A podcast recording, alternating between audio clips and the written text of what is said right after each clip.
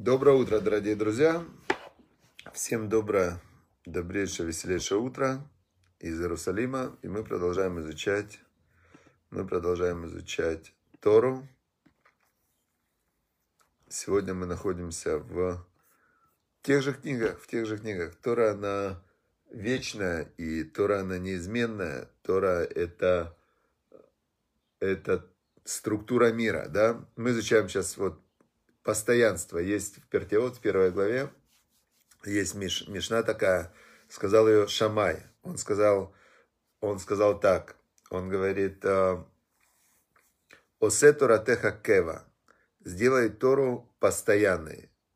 «Осе тора», «Сделай Тору твою постоянной», так он сказал нам, да, как совет. «Осе торатеха кева, имор маат ваасе арбе», «Говори мало, а делай много». И принимая каждого человека бесевер по ним ефот с хорошим, прекрасным выражением лица. По ним ефот — это э, лица. Дословно лицо на иврите говорится не лицо, а лица почему-то. Вот говорят, это по ним. По ним шили лица, мои лица. Не, нет лица в единственном числе в иврите, представляете? Почему? Потому что у человека нет лица в единственном числе. У каждого человека лицо меняется, меняется в зависимости от его состояния, настроения, от того, с кем он общается, как он общается. Почему-то нету комментариев, нет комментариев, или я их не вижу. Доброе утро, ну, шалом, шалом.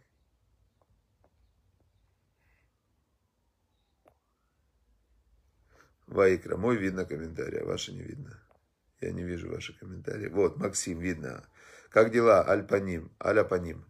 Аля-паним — это как дела? Вот, да, Максим подсказал. Аля-паним — это дословно ответ переводится. Как дела у меня? Аля-паним — это на лице ты моем видишь, как у меня дела.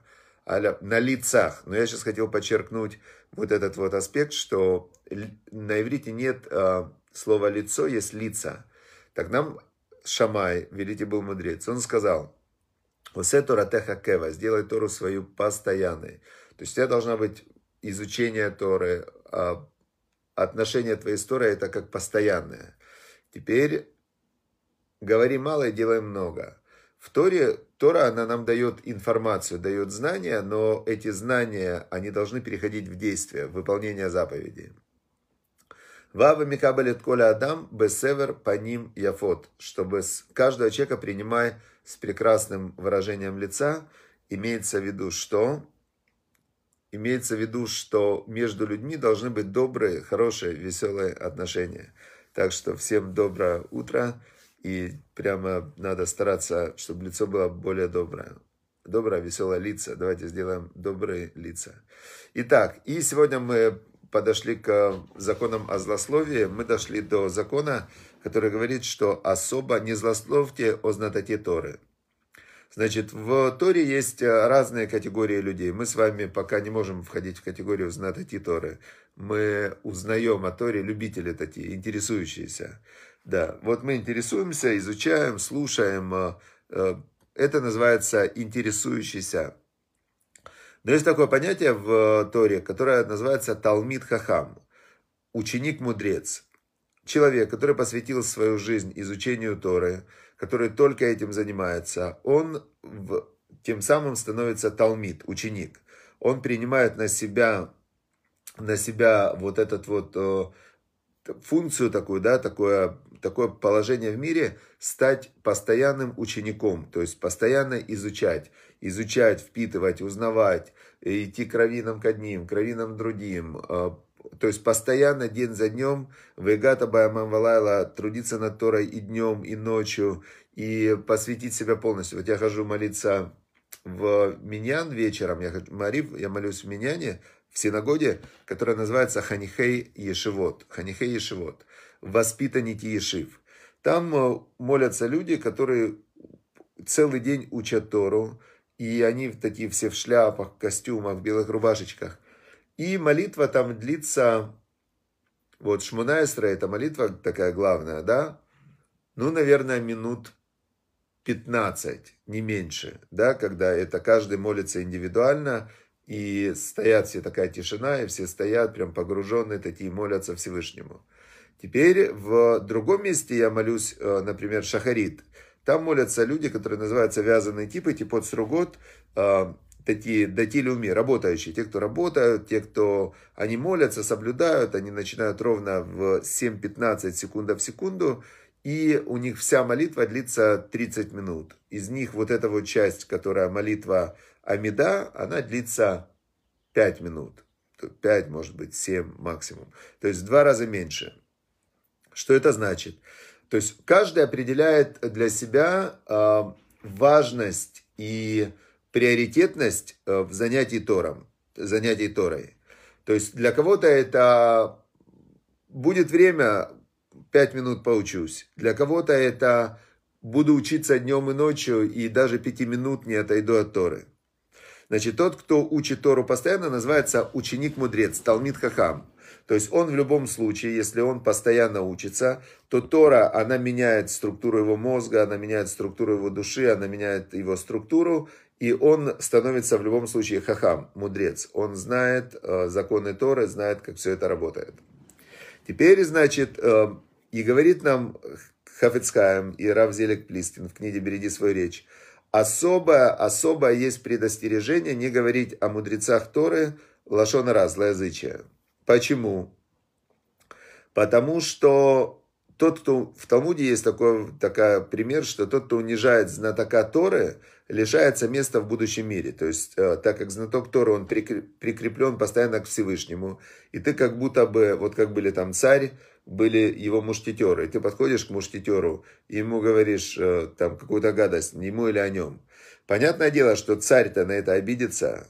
То же самое, мудрец Торы, который все время со Всевышним, как когда Мирьям сказала про Маше Рабейну, про Моисея, она сказала буквально несколько таких вот слов, чуть-чуть неуважительных, да, сразу Бог говорит, ты что, Мирьям, ты что, Маше Рабейну, это раб мой, Моисей, ты что, как ты можешь? И у Мирьям были проблемы, несмотря на то, что сама она была великая праведница.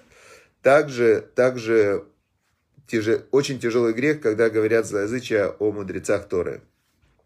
Особенно, если он действующий раввин или глава ешивы какой-то, да. То есть, кто-то над ним пошутил, кто-то сказал, и ему могут жизнь сломать, и человеку, который слушает, тоже могут жизнь сломать.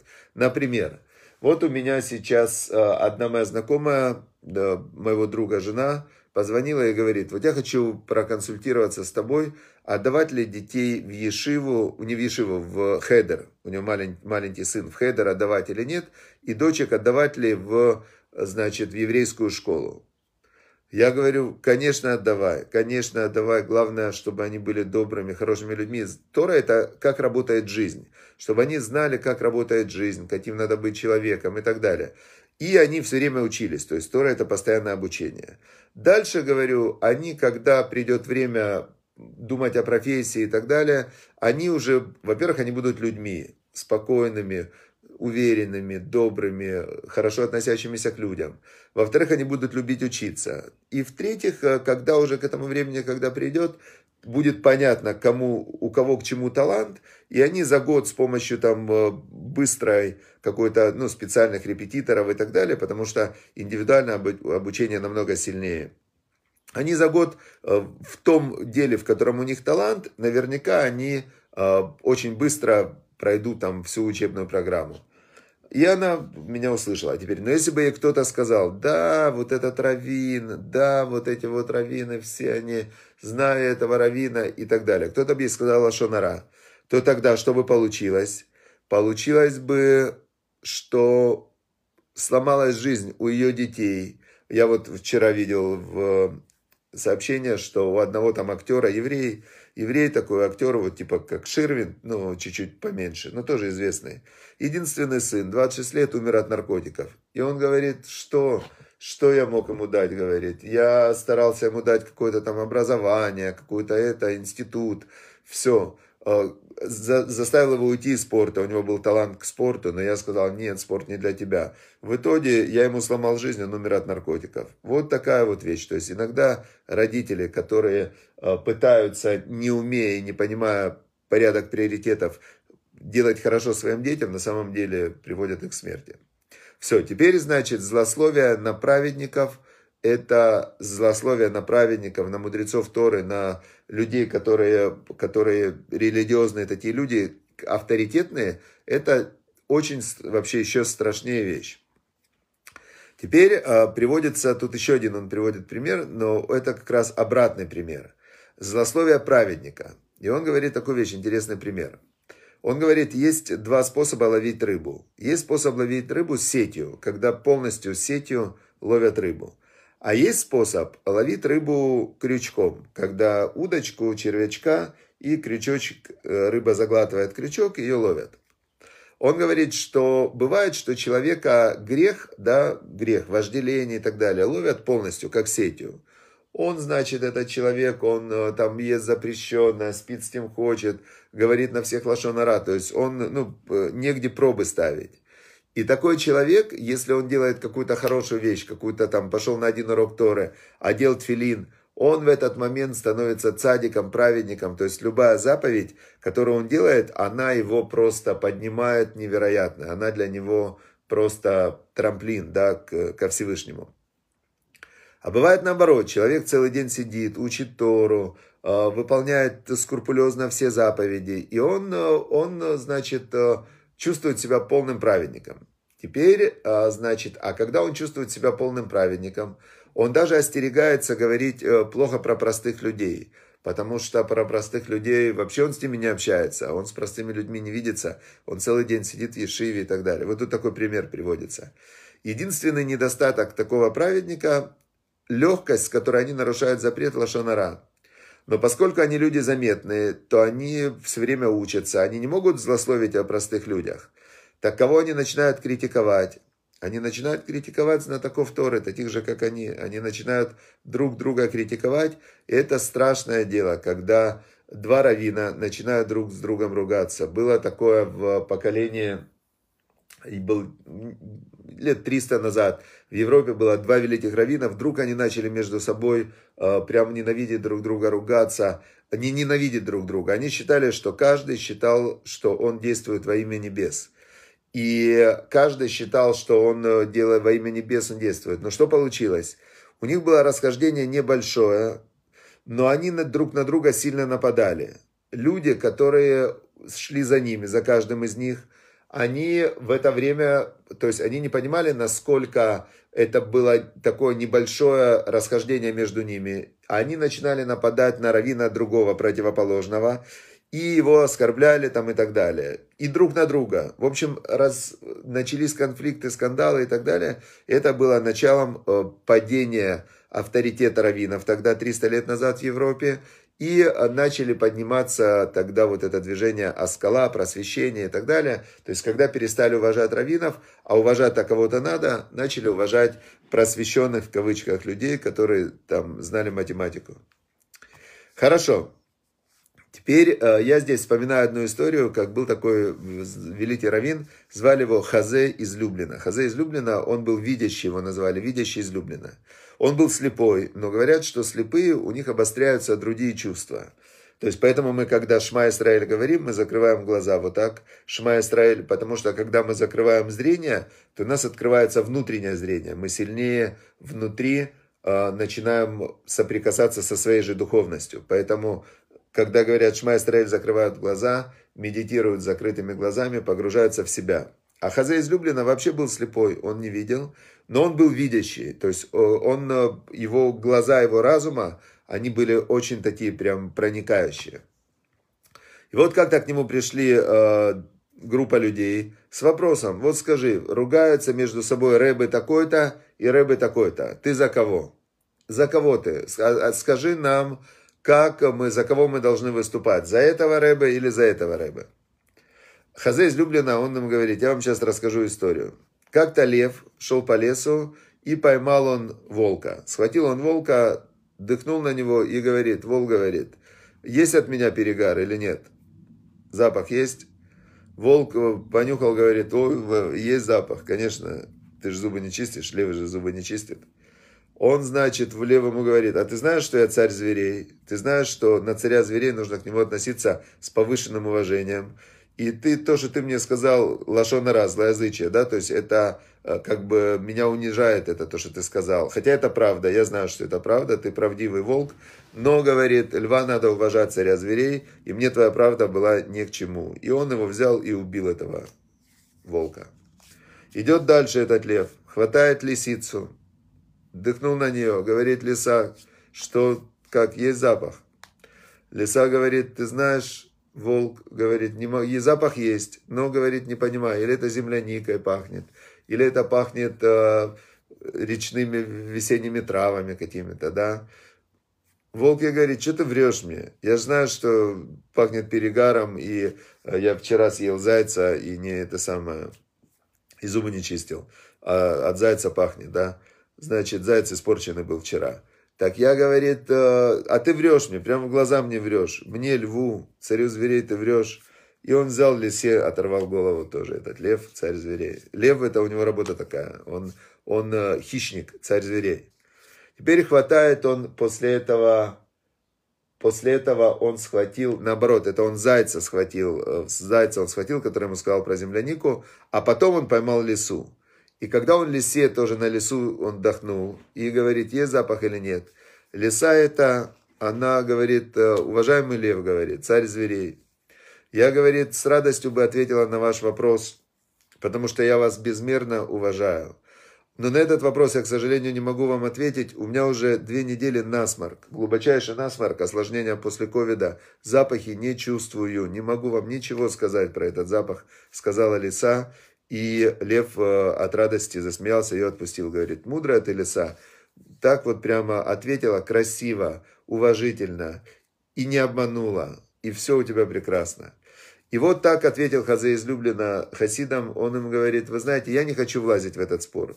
Есть один ребе, есть другой ребе, есть его последователи. Я, говорит, не знаю, не знаю, не хочу вникать даже. Один уважаемый человек, второй уважаемый человек. Что-то они между собой не поделили. Говорил Шломо Амелех, мы учили в Мишле, не встревай в ссору, которая не твоя. Вот не встревай, это же не твоя ссора. Еще мы учили недельная глава предыдущая про Кораха. И Корах, он, когда, когда Корах поднял восстание против Маше Рабейну и его брата, там был, прям в Торе упоминается, еще один персонаж, звали его Он Бен Пелет. Он Бен Пелет. И Он Бен Пелет единственный остался жив из всех вот этих вот э, революционеров. Все погибли, да, всех Всевышний уничтожил за то, что они сделали восстание на пророка его, на Моше Рабейну, не во имя небес. Так вот, значит, э, а как остался жив Он Бен Пелет? Это есть мидраш, который объясняет нам отрывок из Мишли, что умная жена свой дом строит, а глупая разрушает. И глупая это была жена Кораха, которая его подначивала, чтобы он начал восстание против Моше Рабейну. А умная жена, это была жена Он Бен Пелета, которая его остановила и не дала ему утром идти на эту демонстрацию. И эта жена Он Бен Пелета, она ему говорит, послушай, говорит, уважаемый муж, какая тебе разница, кто будет первосвященником? Ты-то не будешь ни первосвященником, никак, ты вообще не священник, ты не коэн, ты не из этого рода. Они между собой рубятся за власть, ты куда лезешь? И она его уговорила, чтобы он, он не хотел, он сказал, я там с друзьями иду выступать. Она его просто напоила тогда вином и оставила утром спать дома, он проспал. И он единственный остался в живых. Поэтому, значит, давайте из этого сделаем вывод, что, значит, что, вот, да, паны ссорятся, у, хохлов, у холопов чубы трещат, пословица, что особенно, если человек имеет статус мудреца Торы, лучше не лезть туда, то есть он связан со Всевышним. Если ты сам лично не видел, если ты сам лично не знаешь, если тебе сказали, мазали, передали, написали, газета, не газета и так далее, все, не верить, не слушать, не говорить, мудрецы Торы, они, они сами разберутся. Всевышний, он знает, как с ними быть. Теперь, значит, у нас... заповедь из Торы, мы завтра ее пройдем. Тогда я очень хотел сегодня кусочек рассказ про Рава Зильбера рассказать, какие вот настоящие Талмидей Хахамим и мудрецы Торы, откуда они берутся. Значит, это отрывок из книги, чтобы ты остался евреем. Напоминаю, что если вы зайдете на сайт Ваикра, то каждому урок есть текстовая его выражение, как статья по уроку. Там есть ссылочки. Есть в электронном виде эта книга, очень советую ее прочитать, чтобы ты остался евреем. Это биография Рава Ицхака Зильбера, который семнадцатого года рождения, девятьсот семнадцатого. И вот он рассказывает, что с четырнадцати лет я начал работать. Они жили в, Кана... в Казани, и с четырнадцати лет он пошел на работу, это был тридцать первый год. По закону подросткам полагается, полагался сокращенный шести, а не восьмичасовой рабочий день. Я нашел место, где меня согласились принять э, на работу, но в субботу, чтобы я не работал. За это я обязался работать не с восьми до двух, шестичасовой рабочий день, а с восьми утра до восьми вечера, двенадцать часов. То есть он работал двенадцать часов, но в субботу его отпускали. Получалось, что он работал шестьдесят часов в неделю вместо тридцати шести.